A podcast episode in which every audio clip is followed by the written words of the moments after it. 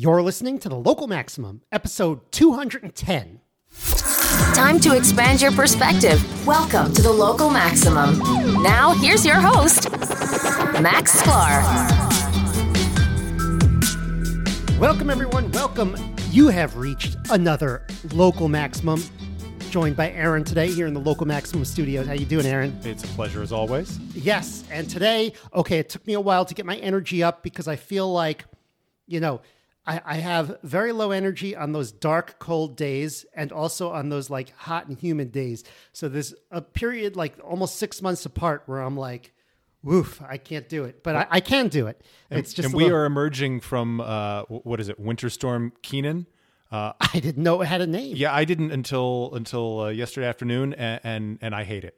Uh, yeah, naming winter storms bad choice, and whoever decided to do that, you should feel bad about being wrong. I was promised like the storm of the century. It was going to be three feet. We weren't going to be able to see anything, and it was just kind of, eh, so you know, probably a, a storm that I would expect during the course of the winter, but nothing too crazy. Yeah, my daughter was concerned that the snow was going to be taller than she was, and uh, Not even close. y- yeah, not not not a problem. Okay. Yeah. All right. So we have a few um, news items to talk to uh, talk about today, including the metaverse, and then on to a mathematical topic. Uh, do infinite sets exist? That's an interesting one. Uh, first of all, this is a story we've been uh, following over the years in the local maximum. The end of Diem. Diem is over. Now you're probably thinking to yourself as I as I broke this this shocking news, what the heck is Diem? And it turns out It's it's not a per Yes. diem. No, no. Yeah. Well, I, I suppose maybe those two terms are related. So you probably heard, if you remember back to maybe 2019. Now this was this feels like a million years ago, 2019. Pre-COVID, are you crazy? Yeah, yeah. So essentially, Bitcoin is dead. Other cryptocurrencies are dead because Facebook is coming out with their own coin. And for those of you who don't understand, I understand, don't think anyone outside of Mountain View actually thought that. yeah, I know. well, no, but like that was the narrative in a lot of the uh, in, in a lot of kind of the ma- mainstream sources. Get out of the way, kitties. The big the big fish is in the pond yeah, now. yeah. But anyone who understands how cryptocurrencies work realize that this is you know not this is kind of a, a fool's errand. Um, but you never know. They could always, uh, you know, anytime you think something for certain, there's always this little possibility in your mind. Maybe there's something I don't understand. Maybe this isn't going to turn out the way I think. But um, anyway, they they rebranded to Diem from Libra. They were originally called Libra because the um, uh, the Winklevoss twins had had Gemini, right? And so, you know, Zuckerberg, I think, chose Libra to be like that's after Gemini, you know, in the uh, a- in the calendar. It's a low blow. Right, right, right. So, yes, if I didn't blow you enough, I'm going to blow you again. Right, I, that came out wrong. Yeah, But, I was gonna say, are, are we not doing phrasing anymore? okay. Anyway, yeah, I, I'm very bad at uh, coming up with phrases um, on the on the fly.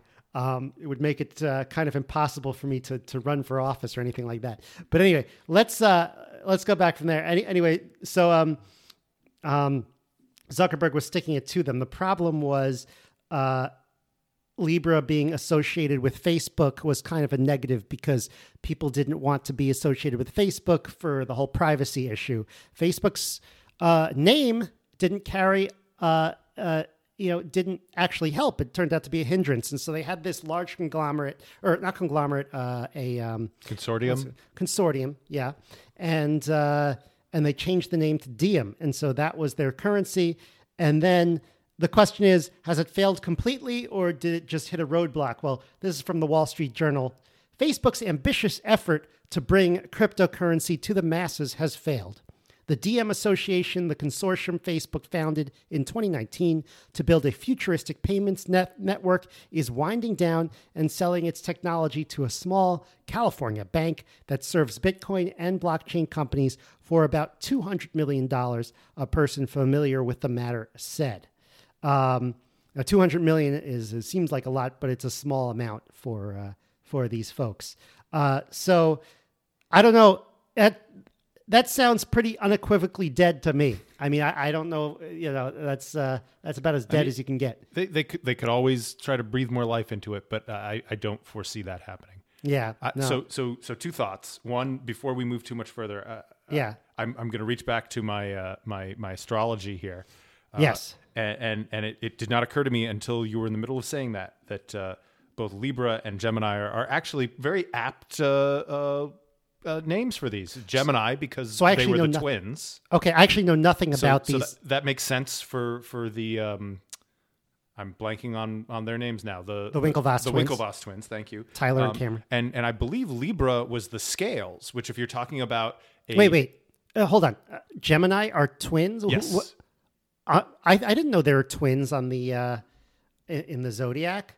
Are there? And and that's why the uh, the Gemini program, uh, which which uh, preceded Apollo, was was named as such because it involved docking Oh, yeah, two vehicles uh, Oh, as as practice for what they would have to do with the Okay. later Apollo program. Yeah.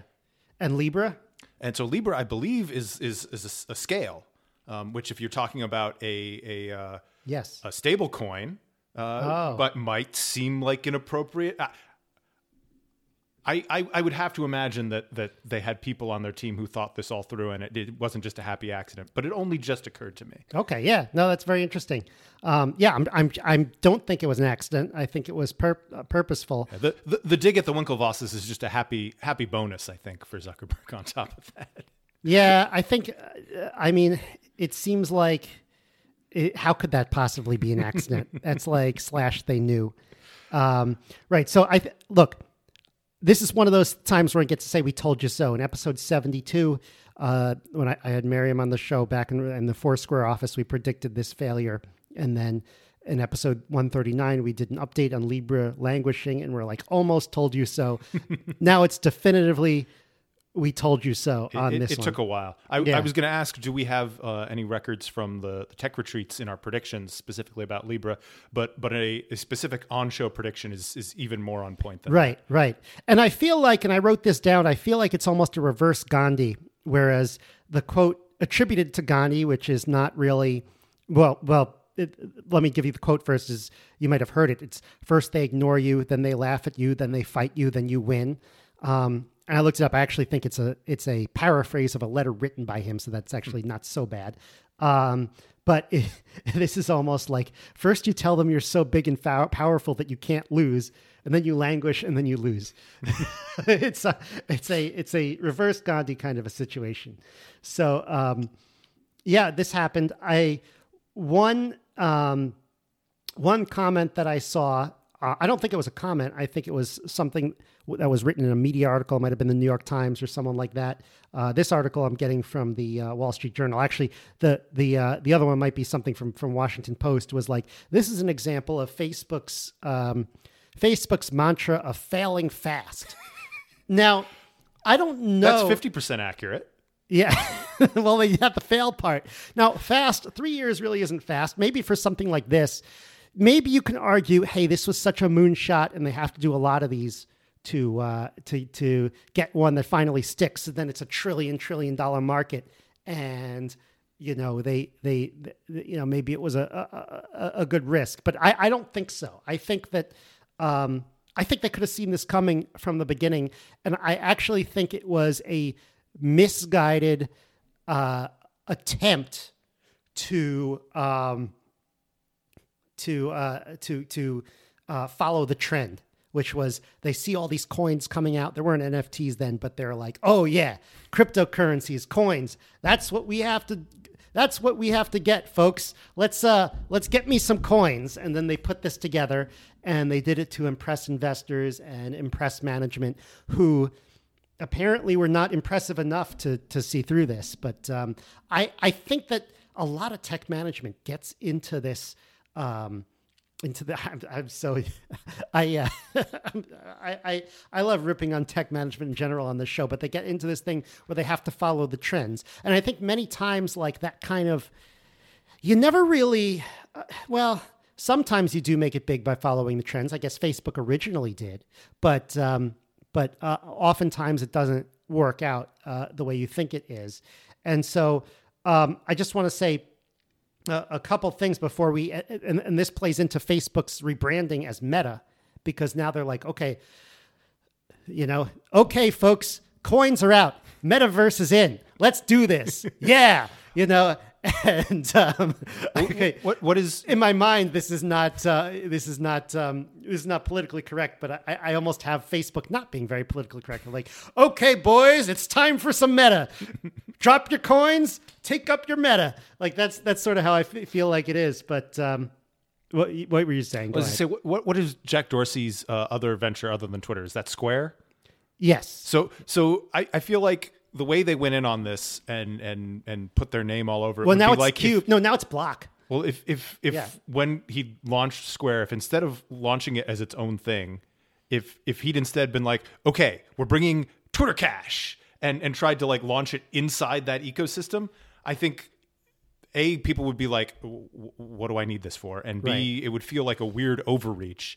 Uh, and and that's exactly what we saw here. That that everybody had a a, a visceral negative reaction to it. Whereas if maybe if they'd done this as a, a separate kind of spin off, spin out with with borrowing some resources from Facebook but standing it up separately, or if they'd you know supported this consortium but been very much a silent partner and and and kept it under wraps, maybe they could have gotten it to the point where it was a viable you know viable thing to stand on its own and launch and then they could leverage that but not the way they did it putting the facebook name front front forwards there on there Well, they never explains the benefit of it other than one thing. Uh, but the, the the there is no benefit in terms of having another cryptocurrency. It doesn't provide any service that that Bitcoin or Ethereum or anything else doesn't provide. And there are already stable coins out there, GUSD, Gemini, uh, not needed. Um, the only benefit they have is like, well, we're Facebook and we're huge. So if we make this the native currency of Facebook, it's going to be huge. That is the only benefit they had for it. And so to spin it off, it made no sense. But that should have been a red flag Well, I- saying, I'm, well, I'm sure they pitched it as well as like we're going to Yeah. make the barriers to entry so low, and even your grandmother can do it. But but they didn't. There there wasn't anything they delivered on that front that made it a convincing case for for for them being able to dif- differentiate themselves. Yeah, there. I think they never really had a plan, uh, to be honest.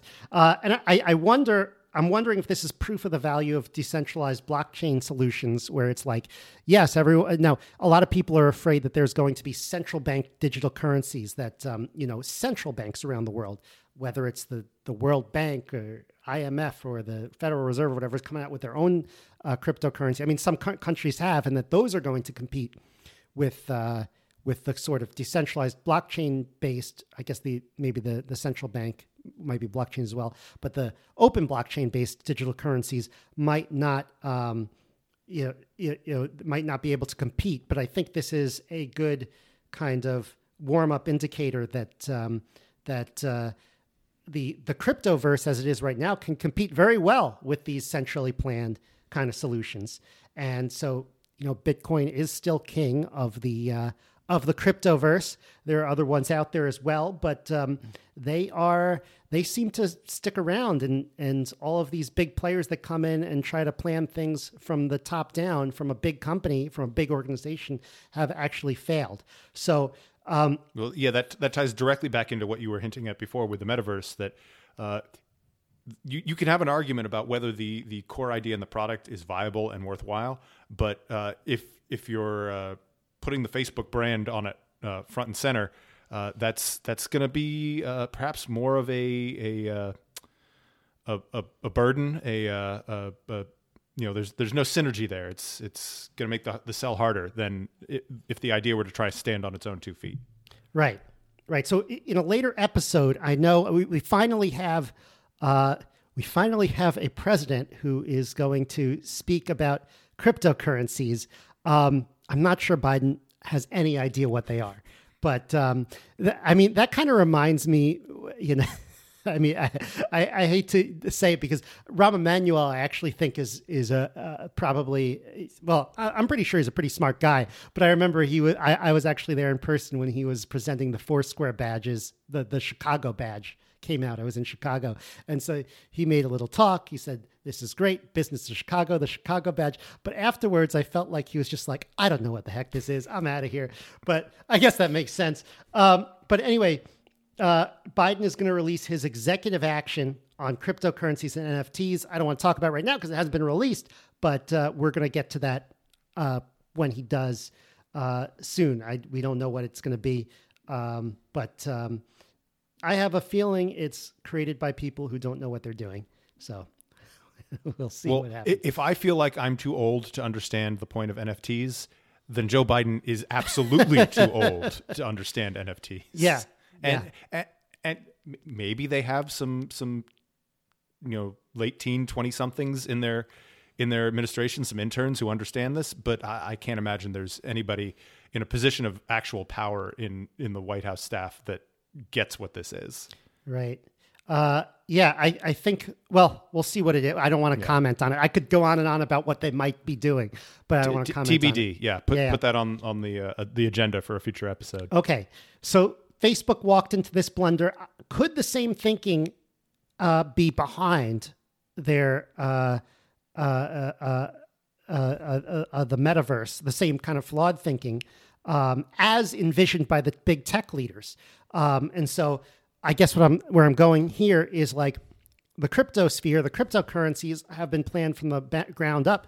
Bitcoin originally was just like one person. I mean, maybe some people think Satoshi Nakamoto is actually an organization, but even so, it wasn't like a, a global, you know, BM. It was if it was an organization, it was a few people right and um, uh, and then grew from the ground up. And a lot of these other currencies were done by individuals, and, and it was like a marketplace. Whereas the metaverse is sort of being envisioned by the top down by by these big tech leaders. And is that going to work? Um, and so, uh, you know, you had Facebook uh, rebranding itself to Meta, so that shows the the harm in the Facebook name. Like they don't even want to use the name anymore. And um, w- so let's talk about what the metaverse. What's it supposed to be? It's supposed to be a um, a virtual reality place where people get together in in free 3D. But I'm I'm concerned that metaverse is starting to be just a rebranding of virtual reality because that's not what I thought it was. That's not what it is in the science fiction literature. It's actually a, a universe that you go into or a, a world that you go into where you interact with people, but there's a semi permanence to that world. Whereas this is more like just kind of glorified P- VR, but I don't even know if it's glorified. They say it includes a digital second life as a mix-in, but what is that? Just social media, just your identity online. So, I uh, I'm I'm sort of uh, wondering where this is going, but Microsoft is getting in to the metaverse business. They bought this company, Activision Blizzard, for seventy billion dollars, sixty-eight point seven billion dollars. That is a eye-popping amount. so i i hadn't thought of that as a metaverse play Yeah, well, they they consider it a metaverse play. Now, this company does not have VR uh, software, but they do have Call of Duty, World of Warcraft. These are massively multiplayer games. Um, what's the acronym? I think it's MMORPG. Yes. The- okay, I can never pronounce that. M or P-G. Uh, yeah I, I, I i don't think you uh you you you you say the acronym as the letters You- Okay. Massively multiplayer online role playing games. So maybe this is the idea where, you know, if you turn that into a virtual reality version, that's more of a metaverse type situation. Uh, but again, it's more it's more virtual reality. Um, and th- so this, I, I would see the bigger battle between Microsoft and and uh, I was going to say Facebook, but uh, I'll, I'll, I'll play along Meta here. Uh, is is really about VR versus AR when it comes to this because they both have visions of the metaverse, uh, at, but they have different core competencies in in what their their companies are able to provide. That Microsoft has gone much deeper on the augmented reality. With, what is it? Their Hololens derived product. Uh, while Yeah, I haven't- while Facebook uh, has they acquired Oculus, however many years ago that was, and so they're they're going for a fully immersive VR uh, approach. And, Right.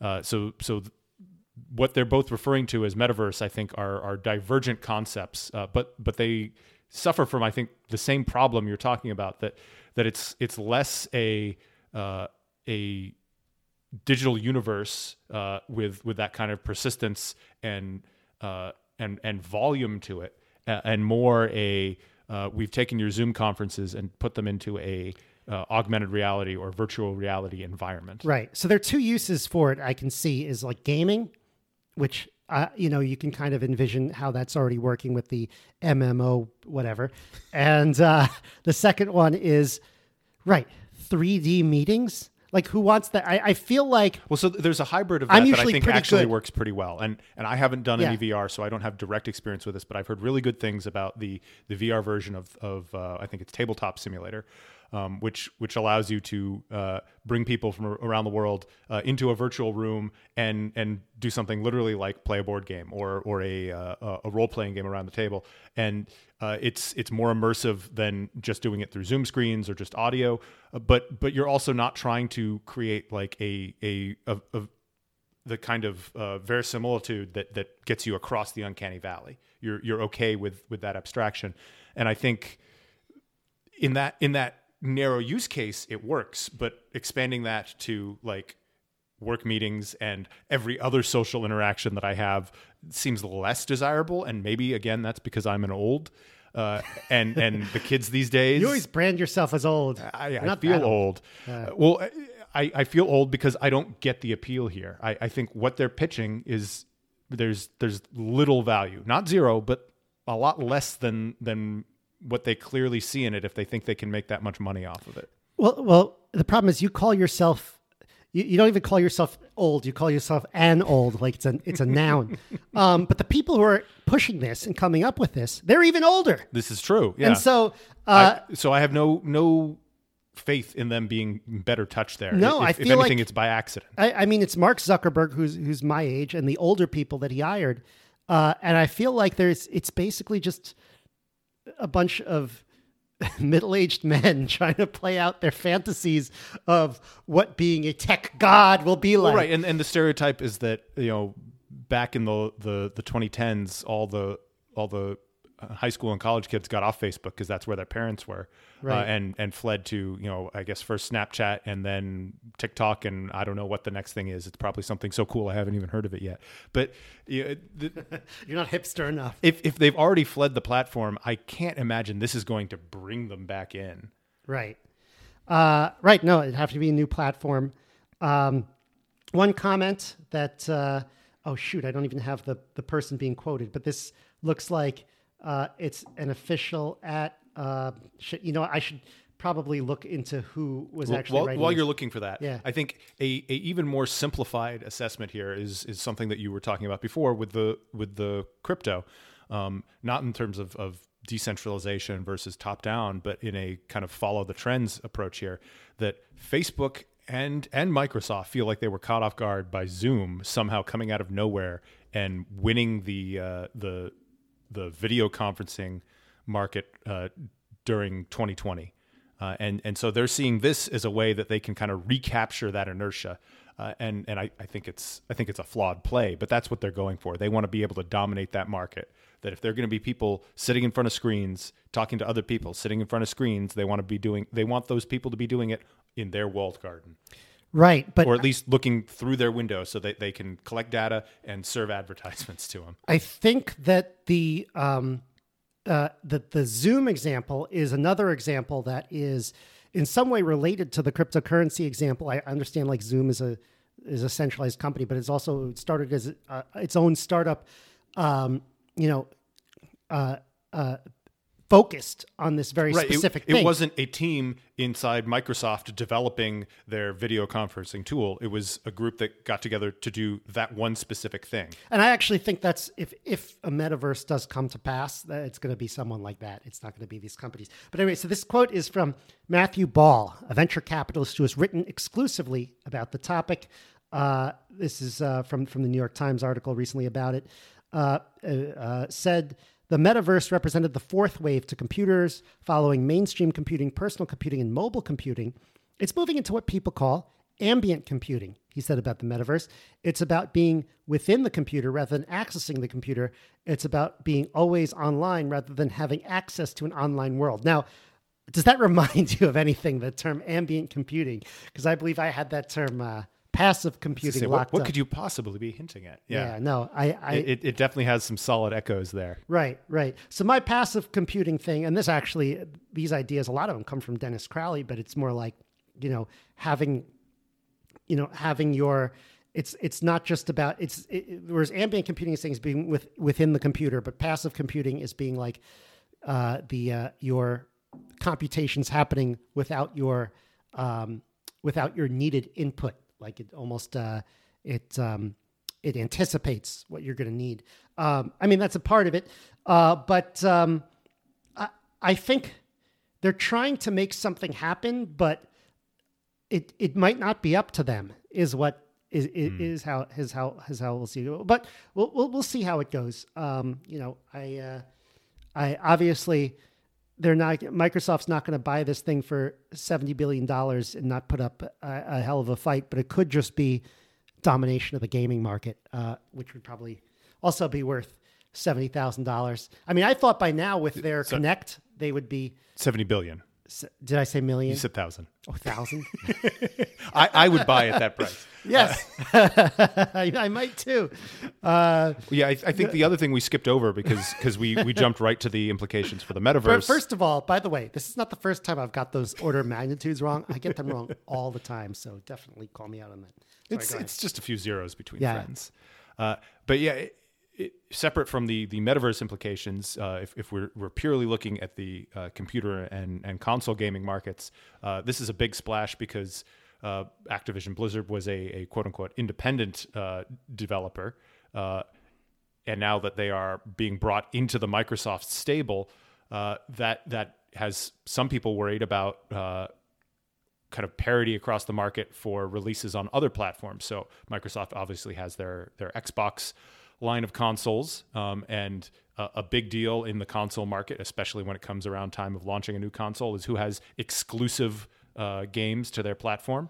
Um, so I, I don't know that Blizzard Blizzard Activision has been uh, under contract to do any exclusive uh, games for Sony and the PlayStation platform uh, that that have yet to been released. Uh, but it it sounds like they have confirmed that the next three Call of Duty games will be released on both platforms, so that Microsoft is not immediately, at least, bringing that in house as a as a Xbox Microsoft exclusive right. um, which you know I, I haven't played one of those games in probably a decade, and and when I did, it was on PC because I'm I'm a, a firm believer in the supremacy of mouse and keyboard.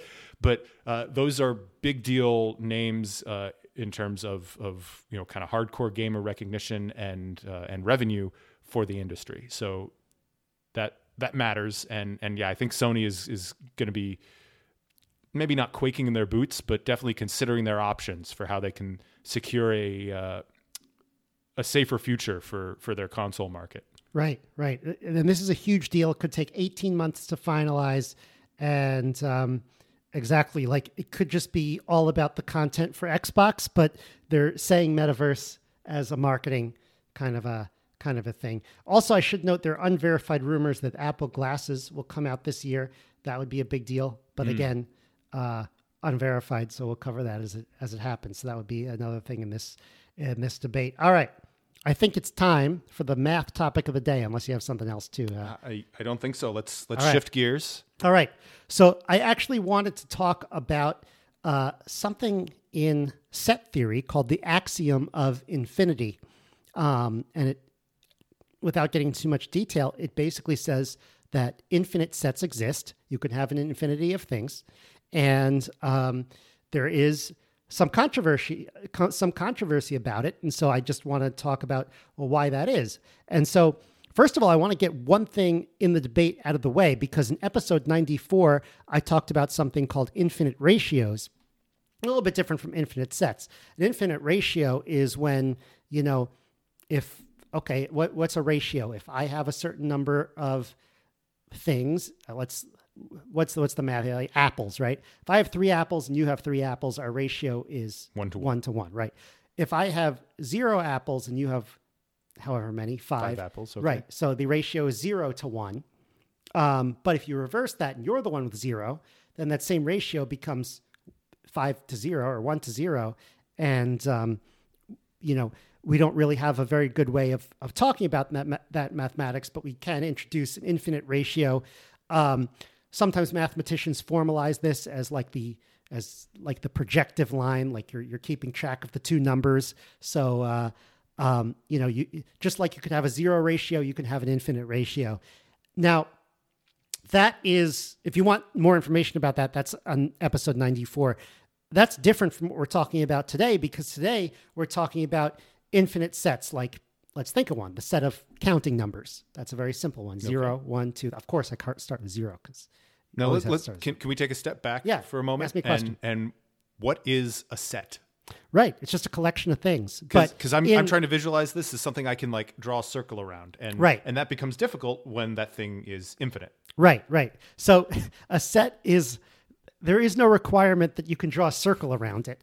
Um, it could be uh, um, a uh, it could be a, a finite set of finite things. Now you could have a set of things that are so a set is is generally as a mathematical concept are a set of like things that you've previously defined or talked about. So, but you can actually uh, talk about a set as if the items in the set are like um, physical objects, then what you're doing is you're kind of mixing a mathematical reality with a physical reality, which is what we do sometimes. Like if I say, "Hey, there's a pond out there," I'm talking about the uh, the set of ducks in that pond. We can wrap our head around that, but that's not a mathematical um, object. That's not a purely mathematical object. It's a right. mathematical Th- construct. there are on top of a complications when you apply a, a, Right. a mathematical construct to, to reality and, Right. and then do mathematical operations and then try and bring it back to reality. Right, but you probably can in that case because you could say, okay, that that could be put to one one to one in terms of this set that has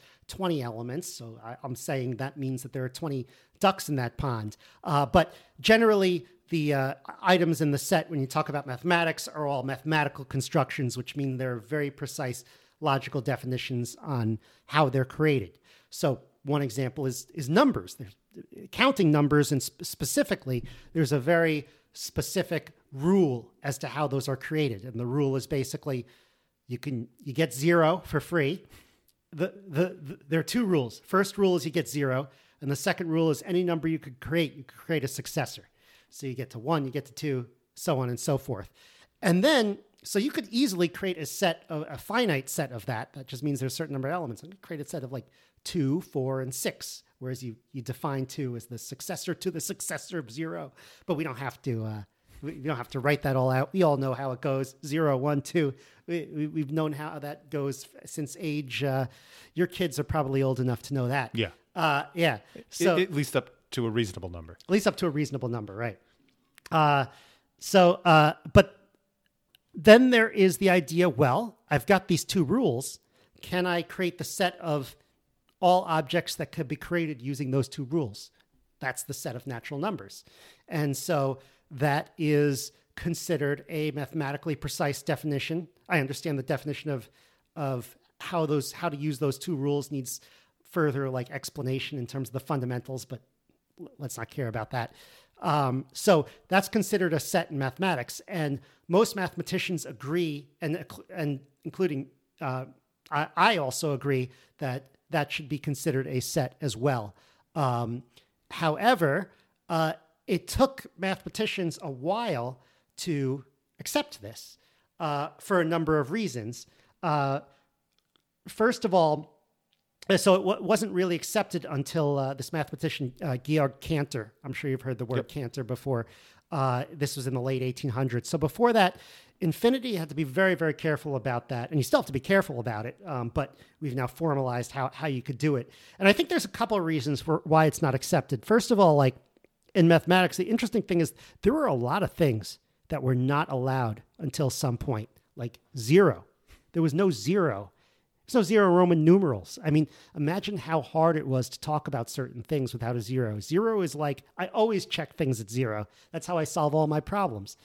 uh, so, um, you know, no negative numbers, no comp- complex imaginary numbers, etc.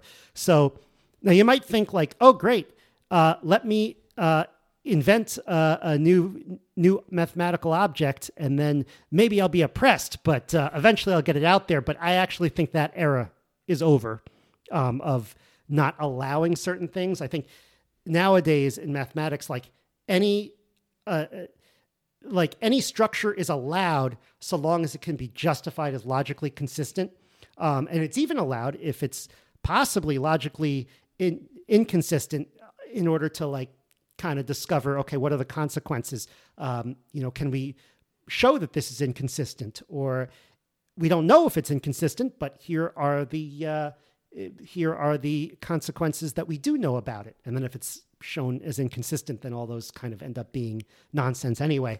But um, but you uh, the era of of not allowing certain constructs is over. Now there are sort of like standards in terms of okay like I we consider natural numbers to be zero, one, two, three, like the counting numbers. Some people start at one, but you're not allowed to say, well, I invented another natural number that's not in there because like it's kind of standard that we have this very useful set that we're just going to use. Um, and if you invent something else, then it's in something else. So uh, I so I, I actually think that uh, that that era is has been killed personally. I mean, I, I, feel like there could be some some disagreement on that. Um, but uh, the second problem is is that there's a lot of problems that come up with infinite sets. Uh, first of all, there's some weird like arithmetic that happens. Like if Hilbert's Hotel, you have an infinite number of people in hotel rooms, and then you have everyone move up a room, and all of a sudden you have a vacancy. Like what's with that? And then also you have like can have sets that contain themselves, and then there's all sorts of paradoxes associated with that. And we talked about that in episode 39, where uh, if a set is not well founded, if it's like if, if it's if it's a member of itself, or it's if it's a member of a member of itself, like if you can't get down to the bottom of what you're talking about, then um, is this the classic? Does the set of all sets contain itself? Right, right, exactly. Um, and then if it does, it doesn't or if it, and if it doesn't, it does. So is, is that Russell's paradox or yeah, it's Russell's okay. paradox, right?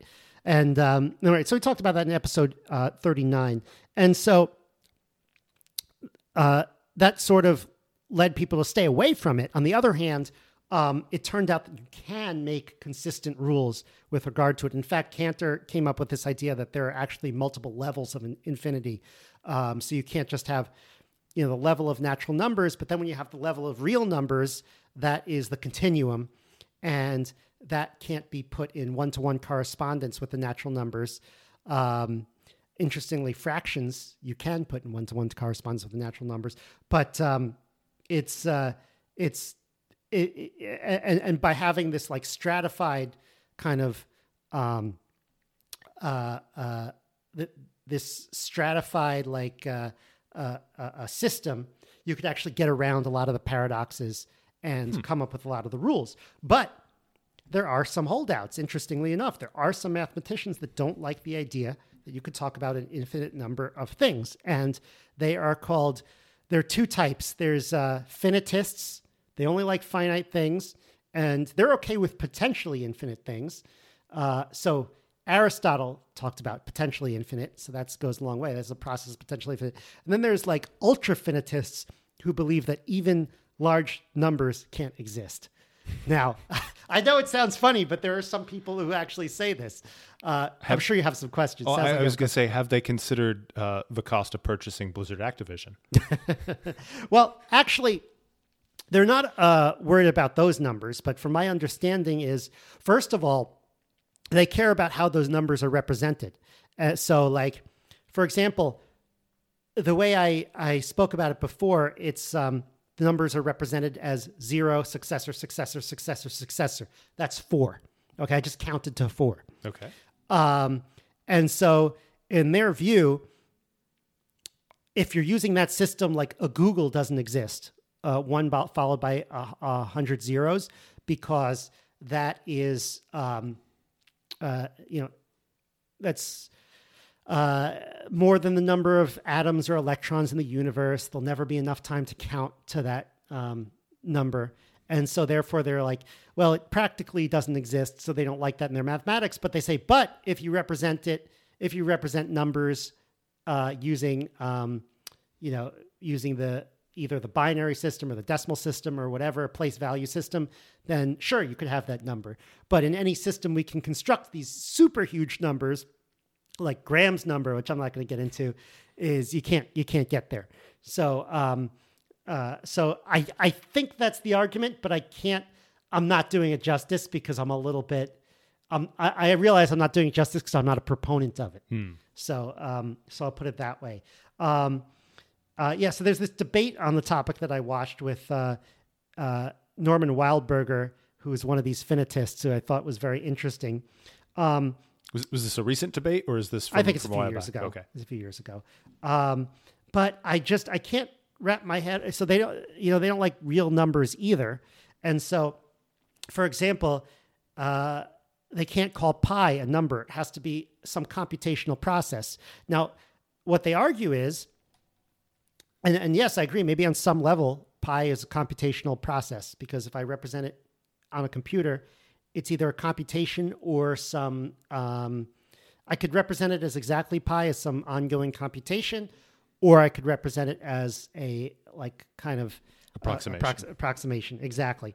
Um, however, if you're doing mathematics and you're like, if, if you're gonna um, consider pi as not a number and all these irrational numbers as not a number, uh, I, I just feel like it makes mathematics immensely more difficult to talk about and without much benefit because everything that we uh, everything that we everything that we talk about as numbers even if we want to define them underneath as computational processes that's um, that's uh, uh, that just slows people down unnecessarily. Um, Well, but by that logic, though, is is not the number four simply a computational process because it's No, it zero has a- successor, successor, successor, right but it has a finite it ends. It has a finite Oh, representation. Okay. yeah. Uh, so um, yeah and then there's the problem where um, that they point out that's maybe even more um, maybe even more uh, problematic i hate that term but maybe more problematic is that there's this idea of these unknowable numbers in the real number system what's an unknowable number that is a number that uh, let's say it's a number between zero and one. I don't know why I picked that, but let's say it's like a manageable number. I'm not talking about a super huge number. I'm not Okay. talking about a, a super small number, but it can never be spoken or represented uh, in any language. Now, how do we know that? But why? Right. So we know that because of uh, Cantor, because he showed that you could never put the counting numbers in one to one correspondence with a real number. You've always missed one. So if you try to take all the real numbers and count them, here's one, here's one, here's one, and create set up some infinite process that that that tries to denumerate them essentially, he proved that you'll always miss one or you- you'll miss a lot. Uh, it turns out if you miss one, you miss a lot. So you can denumerate. In in the sense that something will be skipped, or or just that at Something some will be point missing. you have to stop and but the numbers go on arbitrarily long. no, no, no. Something will be missing. Uh, something will be missing. Uh, and and the reason is I, I, I mean, I think it's like too much to go over the diagonal uh, argument here. But basically, if you're guessing, if you're listing all the real numbers, then imagine that you look at the numbers on the diagonal of those guesses because they're all infinite decimals, right? And then you switch everything on the diagonal, that number will never be in the list. So that's sort of uh, that's sort of how it works there. Uh, but um, Well, let's let's take a momentary step back here and clarify real numbers. yeah, oh, that's every number on the number lines. Any number between zero and one. Okay, Uh, right. but but not limited to well, obviously, if we're talking about between zero and one, not limited to Yeah. integers. Which when we were talking about counting numbers, th- those were presumably integer numbers we were Right. using before. Well, real numbers, by the way, aren't between zero and one. They're they're all over the place. But right. uh, but, but, but in our example, Yeah. all the numbers between zero and one would be real numbers. right, right, right, right. Like they the, like if you want a continuum in there, there would be real numbers. So one over pi would be in there. Pi is a real number, but not a rational number. It's not a ratio. So, um, but pi pi is kind of nice for an irrational number because it's computable. Like you know, it's actually very easy to compute pi. Uh, and actually, anything that's useful is usually computable. Um, but so you can't number the um, the real number. You can't denumerate the real numbers, but you can denumerate all of the strings in the English language, A, B, C, and then once you do the the strings of one length, A, A, A, B, A, C, add a space in there, and you can get like add all the punctuation you want, and you can you can enumerate all of the uh, statements in the English language, even ones that are certainly very huge. So um, that's kind of proof that you could never you could never get there, and there's lots of numbers we can't talk about now. Any useful quantity that we can get is uh, well, first of all, any scientific quantity is fine because that's always going to be approximation anyway. And any number we talk about in mathematics, well, we've already talked about it. So it's not in that list. So that's sort of fine. Um, but I do, I do think there is a usefulness in having these unknowable numbers. And uh, there's, there's sort of levels of this argument. So there's also the computer science level of this argument where uh, there's something called the busy beaver function. Have you ever heard of this? Not in this context. Okay. Well, it's really cool. So it's like um, it's basically pick a pick your favorite programming language. Let's say it's Python. Okay. Okay.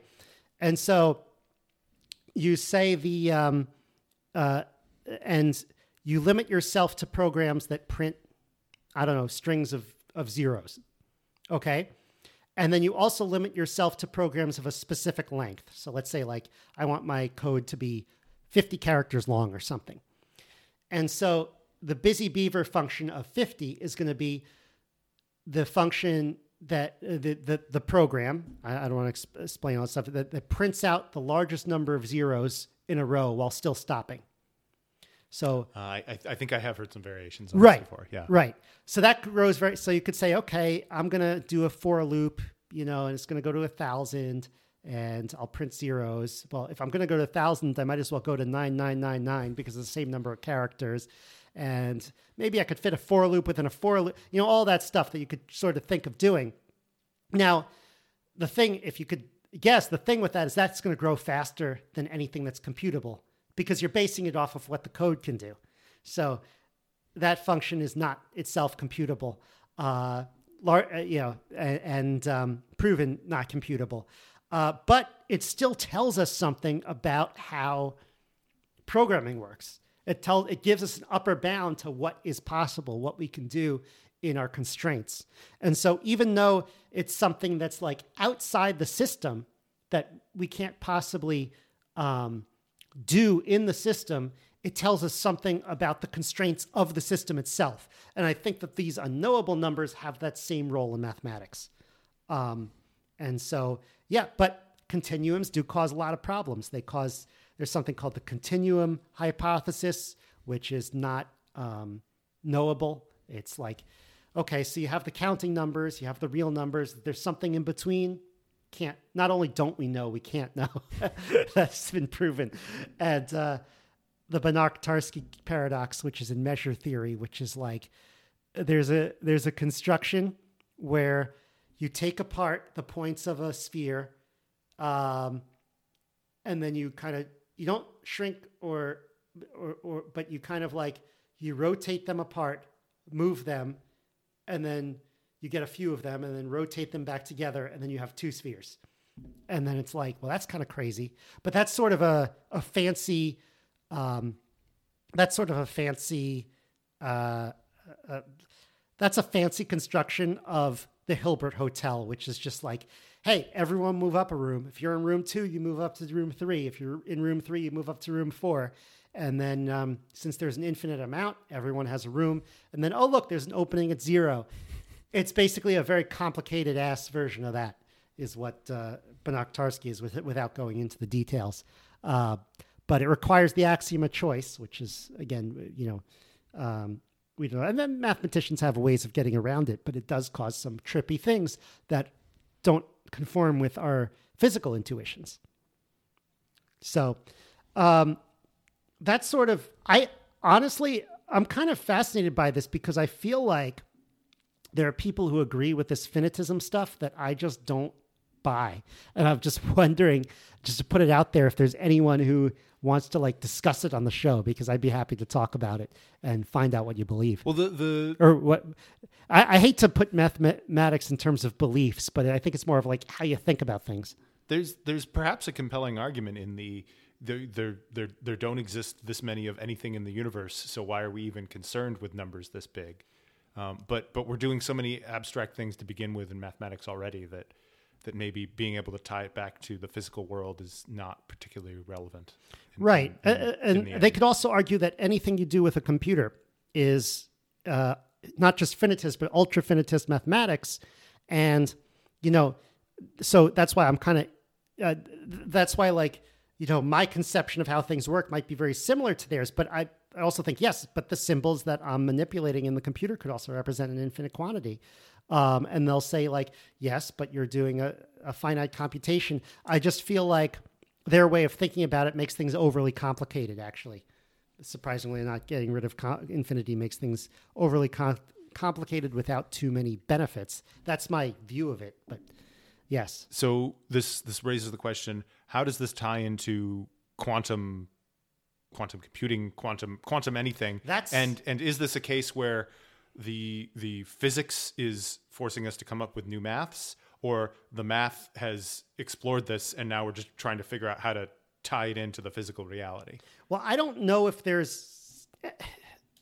I think there's, first of all, the question that's on my mind that I don't know how to answer is Is there an infinity in quantum mechanics? And I'm pretty sure the answer is yes, in terms of how physics thinks about it, but I'm not really sure how that fits in here. What, what, what do you think? Yeah, mean- I, am I'm out of my depth already. Oh, man. yeah. well, look, I mean, it's it's um, if you can be shown that um, you're using some physical process that we think is infinite, then uh, then yeah, that could. Uh, that I don't know that there isn't an infinite set in the universe too. It seems like the universe that we inhabit is finite in a lot of ways, but we just don't know. Well, it, it, certainly seems like an, an an appealing way to think about it. That Yeah. if if there are numbers that are unknowable, at least in our physical reality, that perhaps uh, the, a, a quantum universe is is where those you know uncountable numbers might reside. Uh, and and I may be The way I look at it is abstracting in a, in a in, in, right. inaccurate manner there. I, I I look at numbers kind of abstract concepts, and I don't think that they are. Um, I don't think they exist in a physical reality. Now we're get, there's a lot of philosophy of numbers which is really interesting. I think they're just used as useful abstractions that could apply to physical realities like sets, but I feel like they are logical constructions that we can talk about um, and they're very convenient to talk about. And sometimes mathematics can be used to make predictions into physical reality, but I don't necessarily think it has to. Um, and sometimes you talk about mathematics that don't seem to conform to physical reality, but that's not. Um, I, I, I think that mathematics could be something that uh, i- is the study of things that can apply to any physical reality that that is logically consistent. So Well, I, I, I feel like there's been a history of of math coming up with with kind of weird conjectures and and and contexts that at first glance just make no sense. Why why would you even do that? And then we come up with uh, ways to use that in the physical world later on. Um, I'm, Yeah. I'm, I'm thinking maybe some stuff with like hyperbolic spaces and uh, or hyperbolic geometry or, or- or things like that. That that that that was developed long before we were doing some of the you know kind of stuff in outer space and and that that actually utilizes that geometry. Uh, but so so maybe there's something similar going on there with with things in the quantum realm. But but again, yeah, so far outside of my area ex- of of expertise that I'm grasping at straws. Right, right. Okay.